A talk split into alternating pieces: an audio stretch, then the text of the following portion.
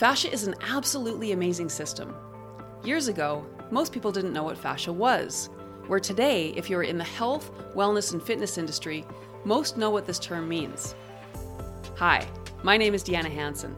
I am the founder of Fluid Isometrics and Block Therapy. And my name is Quinn Castelane. I'm the VP of Block Therapy and Deanna's nephew. Welcome to the Fascia Masters podcast. Fascia is the connective tissue that holds our entire body together.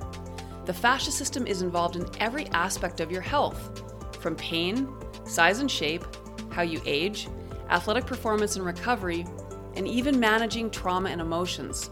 The list goes on. When you learn how to decompress your fascia, you experience incredible changes to every level of your being. The Fascia Masters podcast discusses everything fascia and is dedicated to empowering you with the knowledge you need to become your own self care advocate. To help you learn more about caring for your fascia and taking initiative for your health and wellness, we are giving you our ultimate fascia decompression starter kit for free.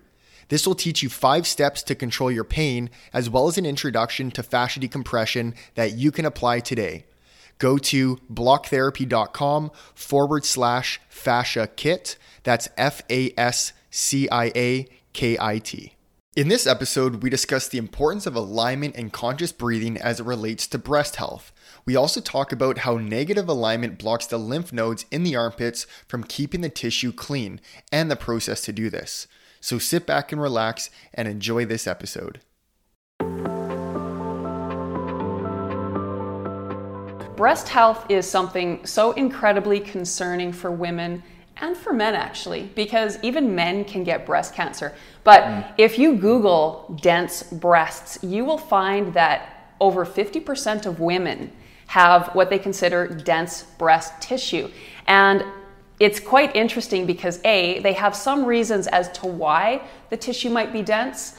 And they also say that dense breasts make it harder for a mammogram to detect breast cancer. They mm. also say that it's more likely that you will get breast cancer. So, if I was told I had dense breasts, I would want to understand this and to have an actual solution so that I could create change in my body. And fortunately, we do. So, yeah. what I basically am here to share with you is that it's not the issue of the breast, it's the issue of the foundation under the breast, which is the rib cage. So, Compression is ultimately what creates density. And because we are not conscious of our postures or our breath, the rib cage collapses into the core over time. And it's this collapse that creates the tissue, the breast tissue, on the surface of the foundation, the rib cage, to compress and to move and to migrate along the way. So, to me, in my opinion, the biggest reason that women have dense breasts is because of posture, posture mm. of that rib cage. And the foundation of the rib cage is the diaphragm muscle. So if we're not practicing conscious breathing, that muscle is weak, which is mm. ultimately what's creating the collapse of the rib cage into the core.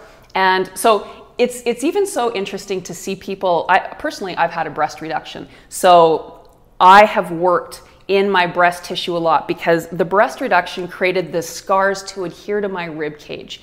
So that in itself created a ton of problems, not to mention affected my breathing. I was sure. actually addicted to my inhaler for a while when mm. I was running because all of those adhesions were pulling me in, and that for was sure. affecting the ability for me to inflate my lungs properly when I was breathing. So, what was so good for me to have gone through that is I learned how to release the scar tissue from the ribs, how to work in that tissue to create the space, and also to find the symmetry. And I find it so interesting because so many women have had breast implants. And when you go and you get breast implants, you end up with, with these symmetrical breasts on an asymmetrical foundation. Right. So it doesn't really look right. Hmm. You know, like it's yeah. If our if our foundation isn't symmetrical, what's sitting on that foundation shouldn't also be symmetrical. For sure. And and sorry to interrupt.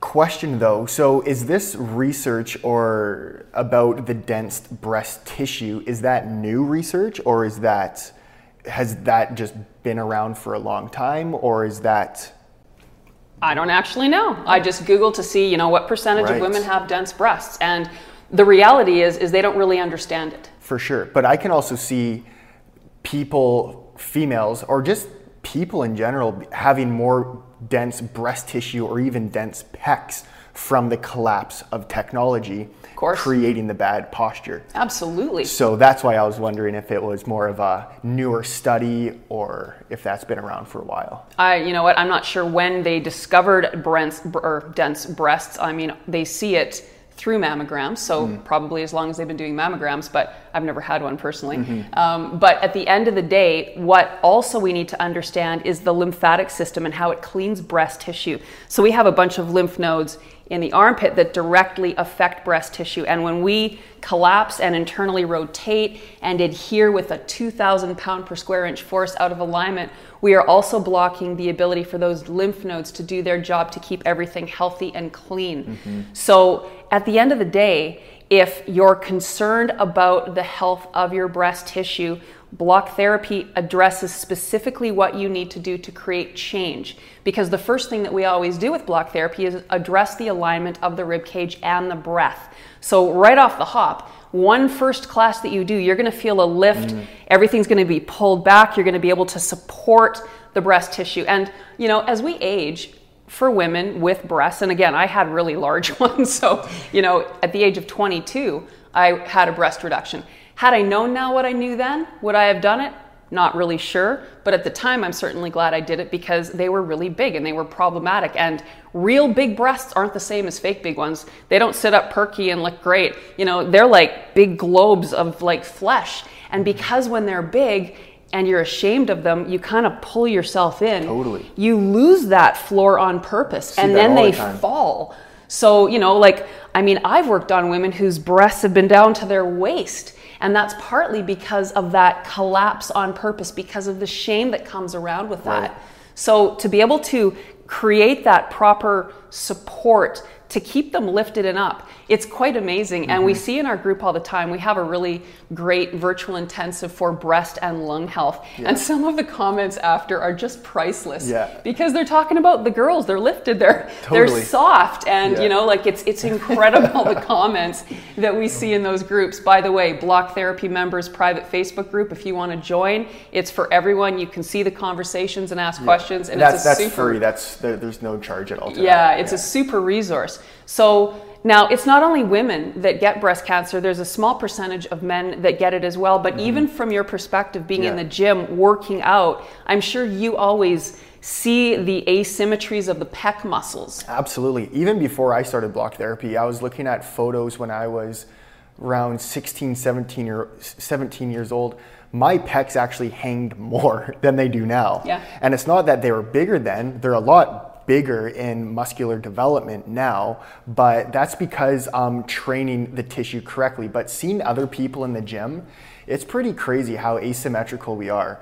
And their pecs look nothing similar to each other. It's super bizarre, and they get really saggy too. And they're working out thinking that they're going to create bigger pecs that are going to lift up more, but they're just adding to that compression, adding weight to that compression as well, which is going to pull everything down. So I've seen people starting with pecs that are hanging lower, that are more dense, and then doing block therapy, they look completely different after. And that's because they're releasing the compression, understanding the foundations of the body, and oxygenating the tissue so that it can lift more, and that we're training the pec muscle and the fascia surrounding the pec correctly rather than adding weight, density, and force. And if you even just imagine um, the, the foundation and the size of the foundation, so if I'm, if let's just say this is me sitting correctly, mm-hmm mm-hmm. and my breast tissue is, you know, basically filling up this portion of my rib cage